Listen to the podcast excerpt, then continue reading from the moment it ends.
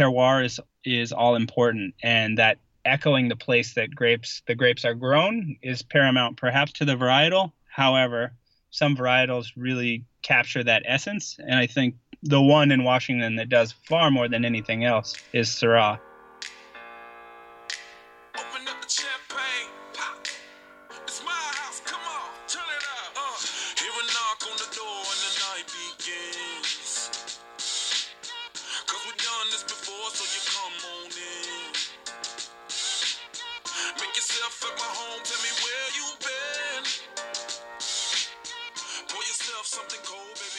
And welcome to Disgorged, a fun and spirited look at the world of wine and drinking. I'm your host, Zach Geballe, and coming up in a bit, I speak with sommelier slash winemaker Jeff Lindsay Thorsen about making and selling wine in Seattle. But first, a thought. I fucking hate it when people ask me what my favorite wine is, but I understand the impulse. It's never a question I'll answer definitively, but living and working in the Seattle area has given me an incredible appreciation for Washington Syrah, especially the styles that have emerged relatively recently. The more of it I taste, especially the wines made by my guest today and others of a similar mind, the more I realize how much diversity there is within that relatively narrow category. As I talk about with Jeff, the various vineyard sites in Washington can lead to wildly different expressions of Syrah, even when the winemaking is completely identical. I recently had the chance to taste my staff on a pair of Syrahs made by two vintners, one sourced from the Horse Heaven Hills and the other from the Rocks District. Many couldn't believe that the only difference in the wines was the vineyard, as they were so remarkably dissimilar, it's that incredible variability that places Syrah right at the top of my list of favorite grapes. Yet it's essential that winemakers, especially those in newer regions, understand what Syrah is and isn't. It can't be made in a super ripe style and slathered with oak, unless you don't want to have any sense of place, but neither can it be treated with kid gloves the way that many handle Pinot Noir. As a previous guest on the show said, you kind of have to beat it up. As winemakers up and down the West Coast get more familiar with Syrah, I've no doubt that one day spots like the Sonoma Coast, Rogue Valley, Horse Heaven Hills, and the Rocks will be talked about the way Syrah lovers now banter about Côte Rôtie and Hermitage. If you're interested in dynamic and exciting Syrahs, as well as a host of other wines, and you're in Seattle, check out my brand new pop up wine bar, also called Disgorged. You can join me every Tuesday for wine, fun, and conversation. For more information, please visit disgorgedwine.com. And now, on with the show. Joining me on Disgorged is Jeff Lindsay Thorsen. He's the winemaker and owner at uh, WT Vintners in Woodinville, as well as the wine director at RN74 in Seattle. Uh, Jeff, thanks so much for joining me. My pleasure. Thanks for having me. Yeah. Uh, so this is first a very, very simple but very, very complicated question. How did you first get interested in wine? Um, kind of all started out. Uh, grew up in Southern California, and my mother was always taking you know trips uh, up to the Central Coast, up to Napa and whatnot and then uh, I guess in my early adult years, around uh, yeah, post high school, um, it started kind of climbing the corporate ladder and was living with this living with the woman at the time whose father had this monster wine collection, and so uh, from essentially 19 to 21, I got to try a lot of the world's great wines, whether you know from Lafite and Mouton to Old Amarone and uh, to Penfolds Grange, and really kind of got to discover the world of albeit kind of bigger, bolder wines, kind of some of the the archetypes and world's greats. Um, and at the same time, my mother was dating a man with a Chateauneuf du Pape fetish, so they were on a mission to try every Chateauneuf.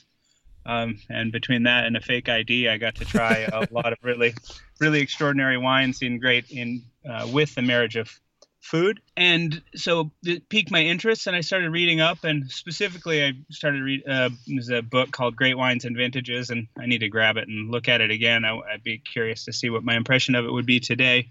But from a novice standpoint, it really just kind of touched on all these great estates, you know, including you know Grand Chateau in Bordeaux, include you know Lafite Mouton, Margaux, Yquem, but it also touched on Chateau Musar and that winery, winery specifically really piqued my interest. Um, right in that moment, I was transitioning out of kind of, I had a, an epiphany where I thought, what the fuck am I doing?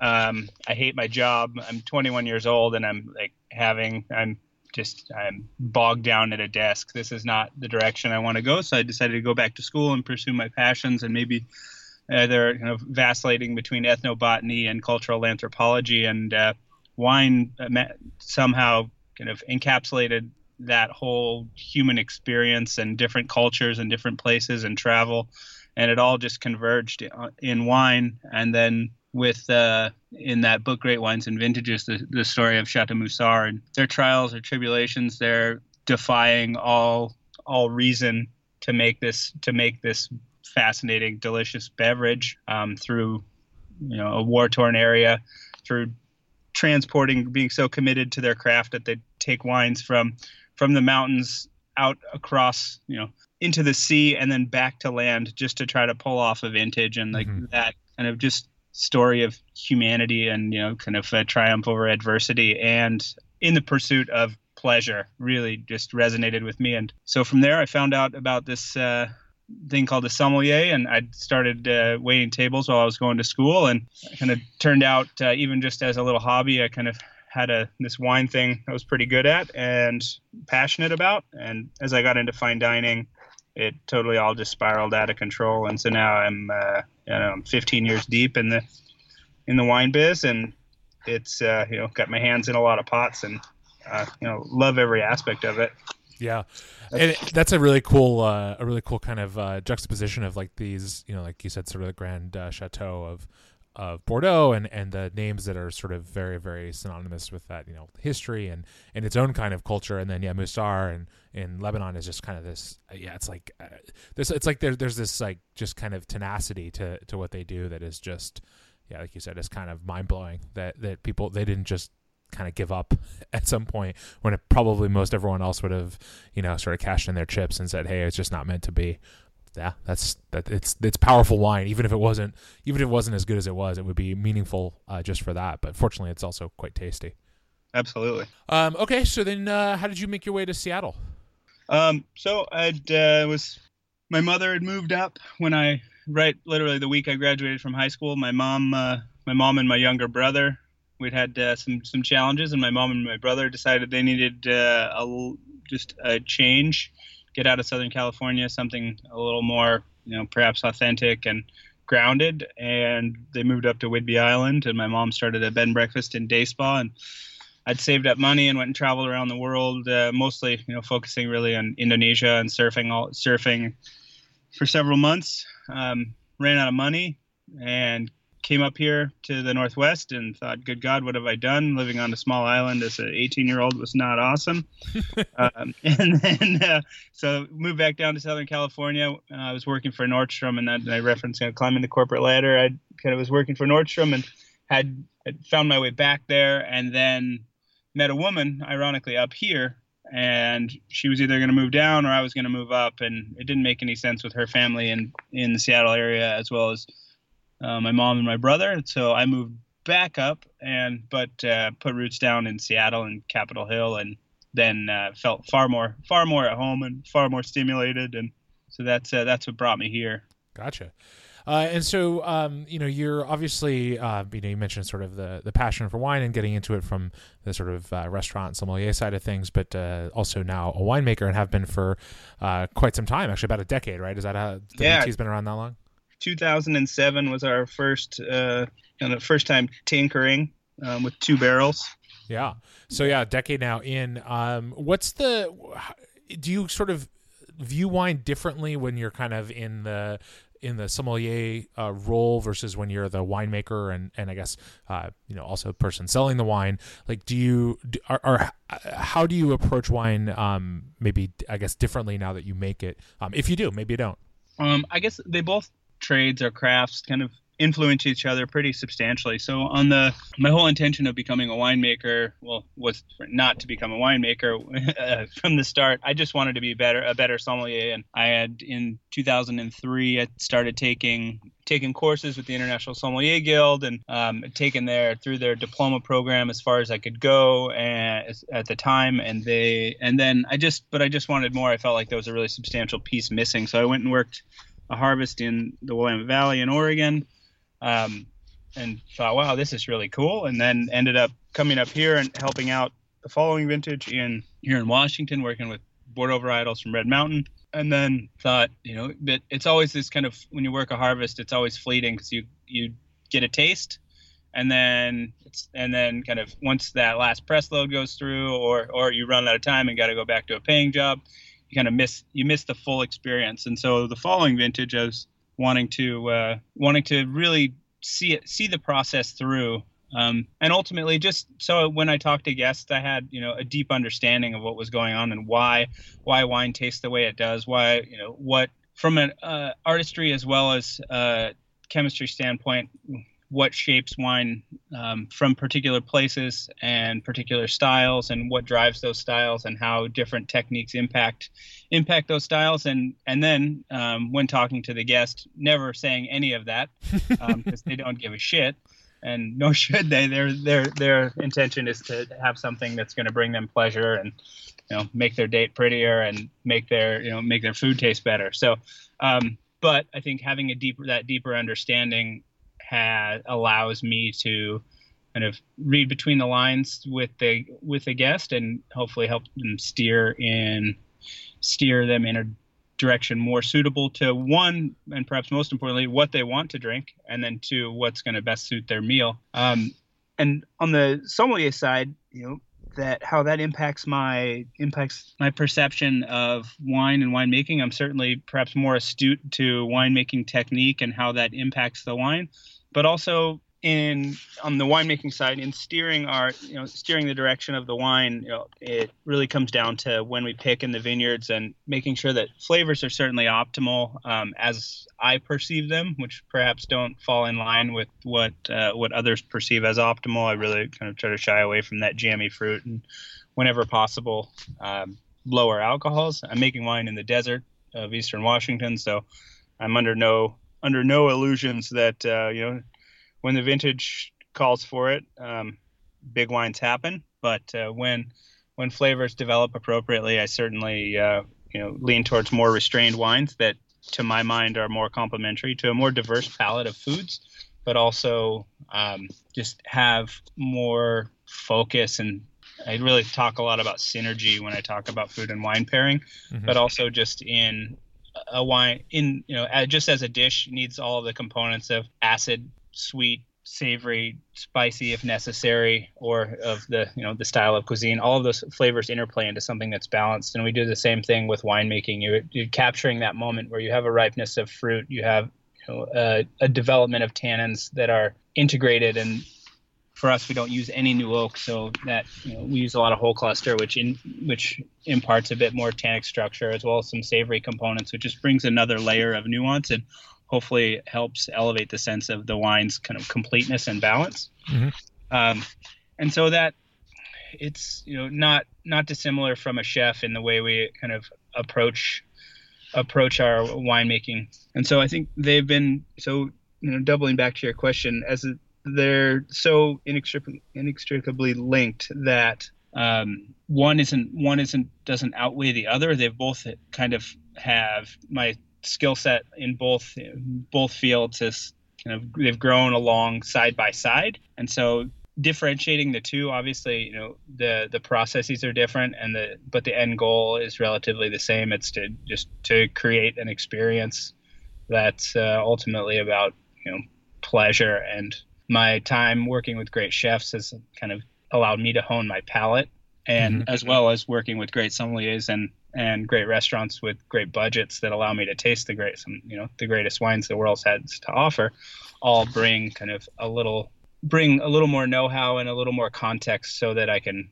create an experience for my guests in the restaurant through food and wine pairing from working with the whole the palate of the whole world and then through WT and Raconteur creating something that is uh, unique but yet still varietally correct and balanced. Yeah, and it seems like that analogy to a chef is really, I think, an apt one because it's it's often my perception that the the best winemakers, um, and I guess the best sommeliers in a different way, sort of understand that the skill in winemaking and cooking, whatever, is in sort of allowing the flavors of the whatever the raw ingredients are to show through in a way that isn't where where the where the uh, the things that the the decisions the techniques whatever that the chef winemaker etc has applied are only evident if you really know what you're looking for. And that you know we've sort of evolved away from a, a culture of cuisine that's really really you know overwrought. And you know i guess if you think of like the really classic french cuisine just like everything is drowned in sauce and covered in you know in, in, in all these other things that are, are not really the the central ingredient. And in winemaking i think you know the stuff that excites me for the most part is where you know the winemaker understands, as you said, sort of the gentle steering of the ship. It's not they're not trying to you know uh, I don't know uh, do something far more complicated. Yeah, I think like and in that it's really about uh, about I guess the best analogy for me is like an Italian, uh, you know, great Italian chefs or you know a very mature chef where you know when you're and I think this is kind of uh, also applies to to Washington as a wine region. Um, you know, the, a young chef will throw you know 25 different plate uh, ingredients on a plate, and particularly now that we're into a more kind of deconstructed dots, foams, bubbles, gels, and all of this shit. Um, you have with that you have you know a young chef will put you know 17 different components on a plate, and it looks really pretty but there's no continuity of flavors. And in a young region like Washington, where I think where we're and we're I think we've we've evolved a lot in the last decade, but we kind of still some people are trying to recreate Bordeaux. Some people are trying to recreate Napa. Other people have this other point of reference, and maybe it's a great Washington wine. So you throw a shitload of oak at it, and from half a dozen different coopers, and then you take all of these, you take all of these different uh, vineyards and throw them all together, and it's like, yes, we made the best possible thing because there's so many things going on. And then you take a mature chef or a you know great Italian cuisine, and there's five ingredients and you know max, and but you're using the best possible ingredients um, and capturing them at the perfect ripeness or perfect maturity, and you create something that's so much more seamless and and complete with with less, and that's uh, kind of I wouldn't say I'm you know I I am not a mature winemaker nor am I a mature chef by any stretch, but I, I, I see the vision and I've gotten to work with with those with people at that skill set, and so it, it help. It's given me a lot of insight to step back and kind of get out of the way and mm-hmm. let uh, you know let let the magic that is there happen versus trying to create it. So you exclusively work with uh, Rhone varietals. What is it that drew you to to that sort of style of wine and and those uh, those varietals here in Washington? Well, I guess the, the one thing I'd add is I do have uh, I've got an acre at Seven Springs in uh, Eola-Amity Hills. Oh, okay. So I'm making Pinot Noir as well, but uh, you haven't uh, gotten to try any of that yet. We'll bottle, our, bottle our 2015 here actually in a couple weeks.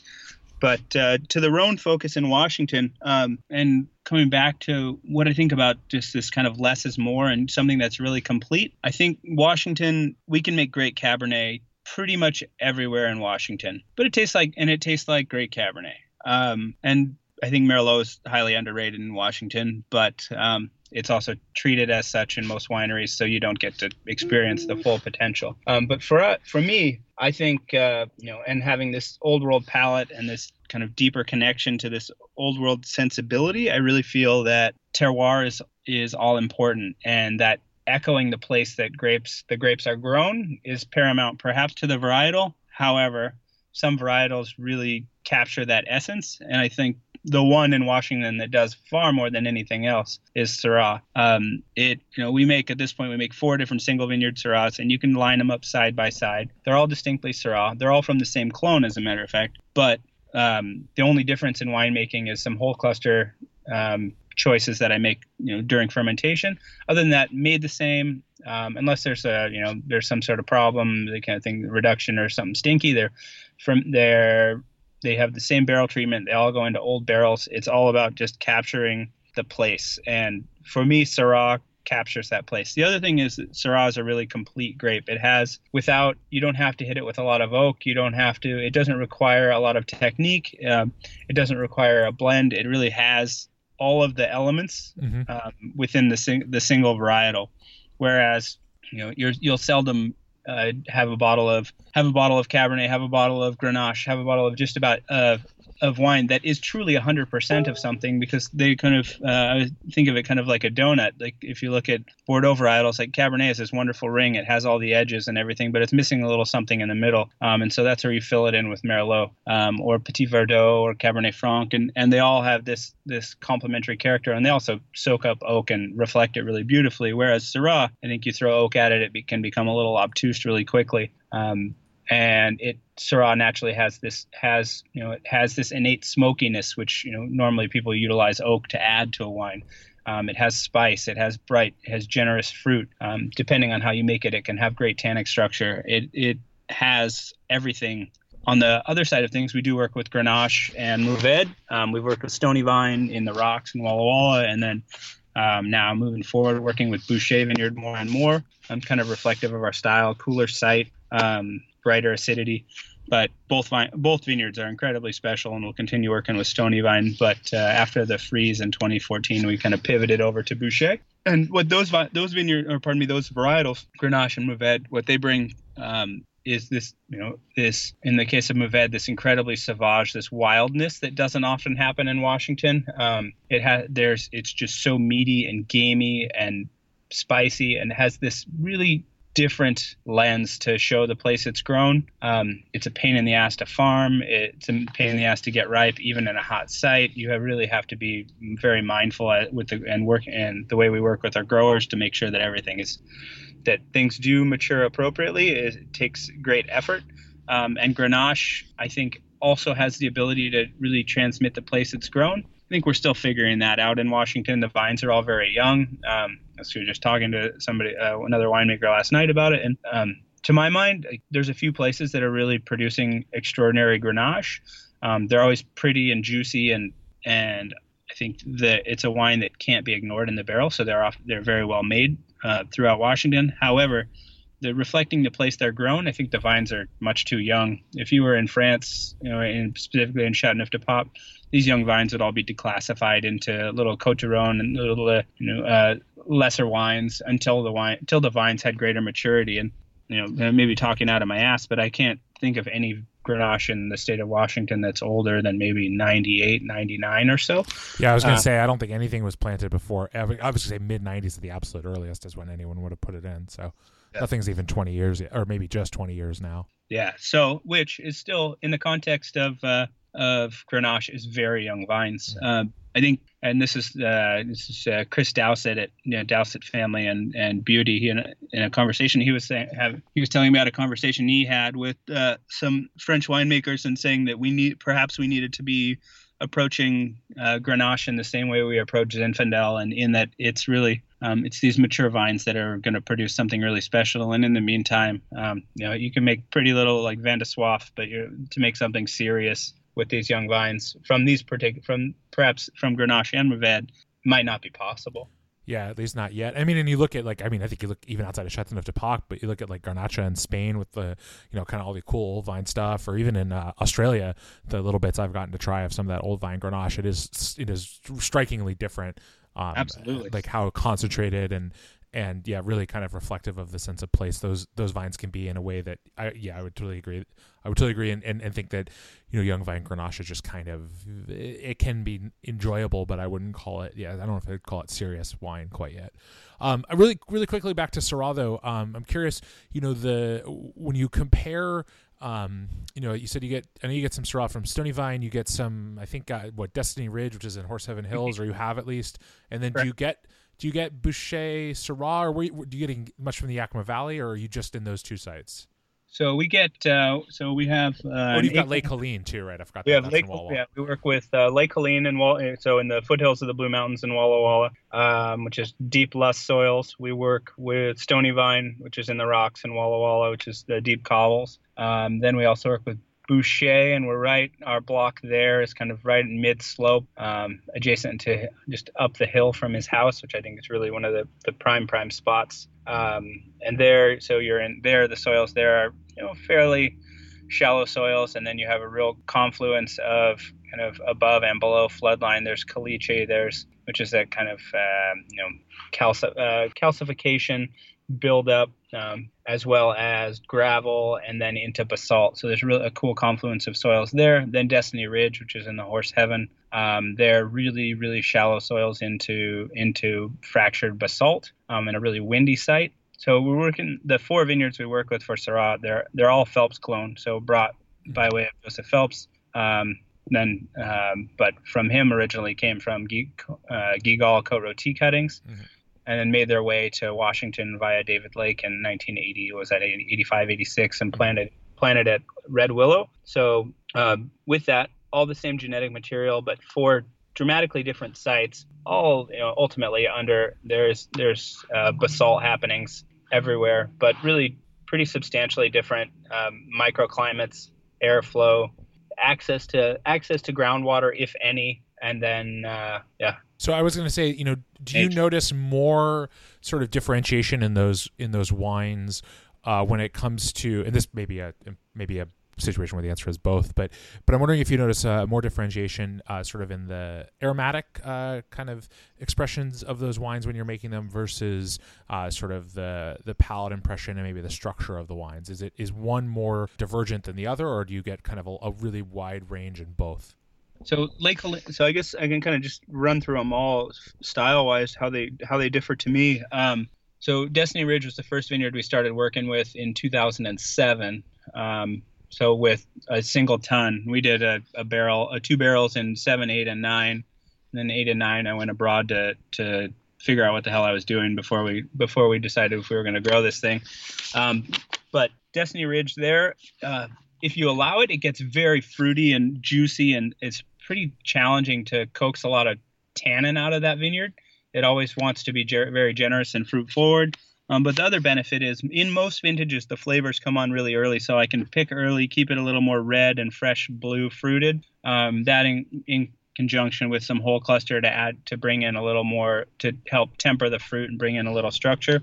We can produce something that's really bright and fresh. Um, most of the Destiny Ridge that I have from other producers that pick later tend to be um, kind of a little more ripe and ripe blue and verging on jammy. Um, and with pretty incredible density. But there's always this wonderful kind of sage note that hides in the background of that, um, in addition to all the blue fruit. Um, then going um, to Walla Walla, you know, Stony Vine kind of, you know, it's it's the rocks through and through. Um, again, we pick it really early, which helps bring a little more fruit, helps temper a little bit of the kind of like dead animal prosciutto uh, funk that happens there. Uh, for I think when we pick it early, it's a little more like nori, seaweed, kind of iodine um, character, and a bit more understated, and allow some of the kind of fruit to shine. Um, and then part of that's kind of hanging on to some of the acid as well. Um, but that, yeah, that's definitely the most kind of gamey and wild. Um, and then Les Collines up in so this deep lush soils there. There we get, uh, which is this windblown volcanic sediment. It's like the basis of pretty much the topsoil everywhere in eastern Washington, um, which is also why we don't have phylloxera, which is awesome. Um, but anyways, so in Les Collines, there's always this just really beautiful floral aromatic profile that I think really echoes through all the varietals that are planted there. I think Syrah is perhaps the most suited varietal there, but they've got all kinds of stuff going, and there's always this really pretty kind of violet, lavender, like little purple flower element that really resonates with that vineyard. Um, flavors do come on late, so it tends to be a bit punchier, um, higher higher alcohol, fuller bodied, but it carries it really really well. Whereas I think other vineyards in Washington don't always. Uh, the high alcohol sometimes can can be a little bit obtrusive, and with uh, Les Collines, it tends to carry it really well. Um, but that floral that floral vibrancy is always really present, and there's also a, a really lovely olive note in the Syrah from there that, that's always present. Um, then to Boushey, Boushey Vineyard uh, is has this really deep core of black fruit. Even when you pick it early, it's it's this it's this kind of brambly blackberry, boysenberry, blueberry character versus that higher toned red fruit that we're able to capture at uh, our earlier picking at Stony Vine as well as at Destiny Ridge. But it's just even when you pick it at you know, 23 Brix, which is um, around these parts is pretty low, pretty early. We'll get uh, the flavors come on in Syrah at least come on pretty early, and we're able to pick it and have it. What one would think would be underdeveloped, but they even when it's at lower sugar levels, it has this crazy black, just this this black fruit to it, and this really you know, fresh cracked pepper that comes through, which I'm personally really excited about. It's really cool to be able to make something so bright and fresh, yet has this kind of this mature fruit profile. Um, Very cool. Um, and so, in winemaking wise, you tend to pretty much handle uh, the four vineyard sites similarly, or, or do you do you do fairly different things?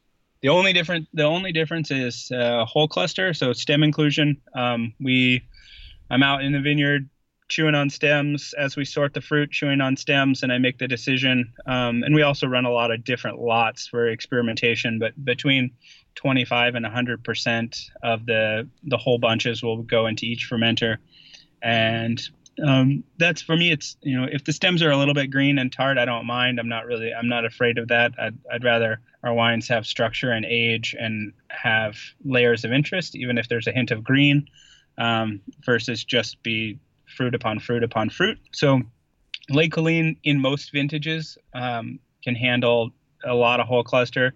Destiny Ridge is a bit more sensitive to it. Um, Boushey seems to handle whatever we can throw at it. And then uh, Stony Vine, I found like this really happy place at about 75%, where it pokes out the first year or so in bottle, and then it integrates and becomes just really radical.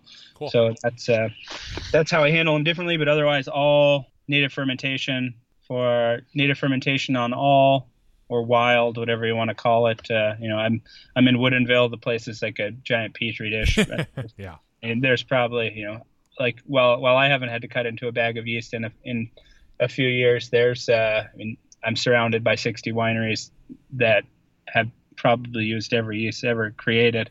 So um, God knows what's actually fermenting my wines, but I like to think that uh, at the very least, there's a whole lot of different yeasts that are yeah. kind of like um, building up their populations and dying off, and in in uh, succession towards a, a, smooth smooth fermentation. And each each vineyard definitely has a different fermentation curve as well. Like they get there's kind of heat spikes at different points, and you know they take some take longer to get going, some take longer to finish, and know, there's certainly a thousand little factors, but I also think that some of the the yeasts that are coming in off the vineyard are helping to helping drive those differentiations. Because if it really was one one powerful yeast doing all the heavy lifting, I think uh, the fermentations would be a lot more even and consistent from from vineyard to vineyard. Mm-hmm. So I tell myself there's uh, there's uh, you know something going on that's uh, innate to innate to the area that the grapes came in from. Yeah, well, whatever helps you sleep at night, Jeff. exactly. Um, so transitioning a little bit from uh, the winemaking side to the the restaurant sommelier side, um, I know you worked. Um, I think over the course of the last uh, little while before you were at RN74, you were at a couple of other, uh, I think, pretty iconic uh, Seattle area restaurants with quite different cuisine. You were at uh, Wild Ginger and then at Cafe Juanita, um, and and now obviously RN74. How does how does building a wine program um, where the cuisine is maybe quite different um, and yet to some extent it's my at least my experience doing it that that people kind of will come in and for every person who's like i want your i want you to pair my wine there's 10 people who are like i like cab. Um, how do you how do you kind of balance the the sort of the existing preferences of the of the uh, the customer base with sort of the cuisine you're working with? So i think it's uh you, like the the like the first approach is kind of like if you think about it, like if you have a dive bar and you don't have Budweiser, you're probably you're a friggin' idiot. Like it's uh, you need to have you, you need to have what is you know the a few the kind of the obligatory wines just from a business standpoint. Like if you know somebody comes in and they want you know and they want to drink Cabernet because that's what they're happy with. Like you need to have those. I don't necessarily have to carry Caymus or Silver Oak, but I'm but you can be sure I'm going to have a couple Napa Cabernets on the list. Um, with the exception of Cafe Juanita, there I was I think it's a really special place, and Holly runs a show such that uh, Holly Smith, the chef owner, um, that I was able to we phased out all California wine and we just did. Uh, uh, wines, uh, Italian and Washington, and but the the Budweiser analogy I think is Washington. Like you need to have in this in this marketplace, people we have so much business travel and so many people come here and they want to experience what's happening locally. I think it's from a, a business perspective, it's a bad choice to to not have any Washington wine because you should give your guests what they want. Um, but you know, on you know, kind of two sides of the same coin. On the other on the other hand, you also you're creating an experience for your guests and your guests are coming in. They don't some guests come in and they want the experience that they want to have and they want to dictate that experience. Other people come in and they want to experience what the chef is excited about what's fresh and what's new and what's delicious and what the sommeliers are are interested in but with the caveat that it's complementary to the cuisine. Um, so in the case of you know wild ginger like we have an ungodly amount of riesling um, sweet and dry from you know Germany, Austria, Australia, um, northern Italy, you name it, um, and then and then a strong Northwest list, and that that's something that's resonated with all my programs. I mean, since yeah, for the decade I've been running wine lists, uh, there's always this Northwest core, um, always playing a little bit of, uh, it's perhaps a, a, touch formulaic, but always playing uh, or paying homage to the wineries that helped put Washington on the map, and then the new and rising stars, because I think they're are fun and exciting and delicious and helping kind of alter the conversation of what's happening and then you have the focus of the restaurant. So in the case of Wild Ginger, you know, we, we you know, Riesling is uh, for better or worse, you know, it's it's a hard wine to sell, but it truly is extraordinary with Asian cuisine. Um, in the case of Cafe Juanita, you know, her her food is I think is is this very northwest kind of spin on uh, mostly Piemontese, but northern Italian cuisine. So we always had a really you know verticals of Barolo, Barbaresco, um, venturing into Valtellina, and these really, you know, really wines that are indigenous to her style of cuisine, and so that carried on. Um, at RN74, I mean, it's RN74 is the route to Grand Cru through Burgundy, and so we have a monster Burgundy program.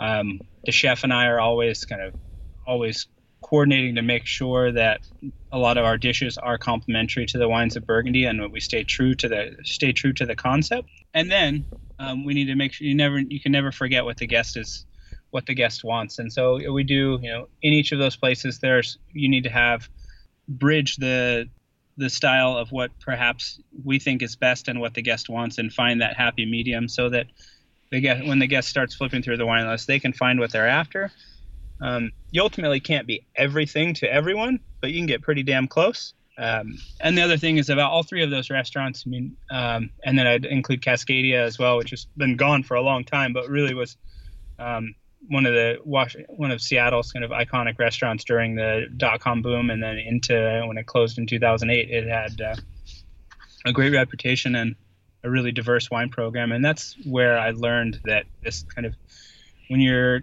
catering to all walks of life, whether it's you know a young couple on the you know on a rare date out, or you know new parents and their one one night out that they've had, you know that one or two nights out that they get every six months, um, and or this you know or people that have never dined out done fine dining before. Um, to be able to give them something that's accessible and approachable. And then you get the ballers that come in and they want to drink Romanée-Conti. And uh, I'm fortunate enough to work in you know work in restaurants where we are, you know, one, we're busy enough, and two, we have uh, you know, have ownership that recognizes the value of holding on to those wines and being able to create that experience for mm-hmm. our guests. Very cool. One last question for you before uh, I know you're busy. I'll let you go. But uh, what what in the what in the world of wine, uh, maybe setting Washington aside for a little while, uh, is most exciting to you personally? Like, what do you find yourself gravitating towards uh, when you're when you have one of those uh, rare nights off? Oh man. Um, well, I don't know. As far as new and exciting, I'm pretty boring. I drink a, I drink a, I walk the walk. I drink a whole lot of Burgundy mm-hmm. um, and champagne. Um, adore Riesling. I guess I adore Piedmont. I guess I, have you know, um, as my wife has said to me, like I'm never, you know, I don't, I don't do anything I don't want to. I'm never in a place I want to be in. So these, all the wine programs I've gotten to run are really, a kind of, I've been able to insert myself myself into places where I'm passionate about what the wine program's focus is, even before I put my hands on it. So, um, definitely the that's kind of my core. Um, I also drink a lot of Northern Rhone. Um, things that are exciting right now, I think the at the affordable level um, in the Northern Rhone, there's a little area called Brézème that's technically Côtes Rhone, but that's kind of the transitional point between the north and the south um, where the Drôme River empties into the Rhone. And right there, I mean, that was those vineyards were terraced by the Romans, and then after phylloxera, um, they were hit incredibly hard, and basically nothing was happening there um, viticulturally. And in the last 25 years, um, through a guy named Lombard, and then now all the big names in the northern Rhone and some in the south are coming in, buying land and replanting vineyards, and some of which were, as I mentioned, were terraced by Romans that they're restoring. I think that's really cool. Um, additionally, in the northern Rhone, you'll see uh, Vin de Pays, uh, uh, Collines Rhodanienne. So that's just kind of basically over the hillside, over the hill, um, often up on the plateau. Um, there's some really exciting things happening with Syrah there, and this you get this really funky, wild, but kind of lighter bodied incarnation of Syrah. It's really exciting. Um, Sicily seems, continues Nerello Mascalese and Aetola Estrix and Nerello Cappuccio in Sicily on Mount Etna. I think those wines are fascinating. It's like uh, they're like um, like Barolo, but with great like grown in sunshine, um, and with so those wines are really cool and exciting. And the quality level of those in the last even in the last five vintages of what's been released um, are so much better than they were. And just a few years ago, I got to sit down um, on Mount Etna tasting uh, with a producer, but he brought in all of he brought in more than a dozen different producers from the area, and just trying the releases, even a few vintages on. Like the the learning curve there. I mean, they've been making wine for a thousand years, but the the mind towards quality, the shift that's happened there has been really mm-hmm. incredible. Yeah, I think that's a really cool thing that's been happening a lot of places, whether they're uh, old world or new, is like all these places that maybe for a long time produced, um, you know, produced a lot of wine, but in kind of a bulk um, mindset in a lot of cases. Like I, I just it, there's, I mean, like I think Greece is another example of that, yeah. where like the quality level has just has gone up, you know, really really quickly, um, and there's a lot of really quality minded producers. The sea change is pretty incredible. Like we've got, uh, I think part of it is you know it speaks to the kind of the global world of wine and all of these producers now, like these new generations. You know, having when I travel or even during harvest, and I go, we'll be walking the vineyards, and there'll be you know there's a guy from that's you know taking a leave from his family business, and there's there's guys from Burgundy, there's guys from Greece, there's guys from um, you know southern Italy that's been, as to your point, like really bulk minded for a very long time, and they're here working here in Washington, working in Oregon, and or in in France, and getting to experience these uh, these iconic wines or emerging regions. But they have this mind of they never had this mind of mass production. It's everything it's so qualitatively minded, and they're able to take that back and turn turn what had for a long been you know a, a, sea of ordinary wine that was sold for you know two three euros a bottle into with really uh, not a whole lot of changes but just some minor minor adjustments create wines of of place and resounding quality and really elevate their whole region indeed it's a it's a pretty damn exciting time to be a wine drinker yeah absolutely all right, Jeff. Thank you so much for your time. Appreciate it, and uh, we'll keep an eye out for for a little. Uh, was it WT Vintners Pinot Noir? Is it going to be, or is it Raconteur?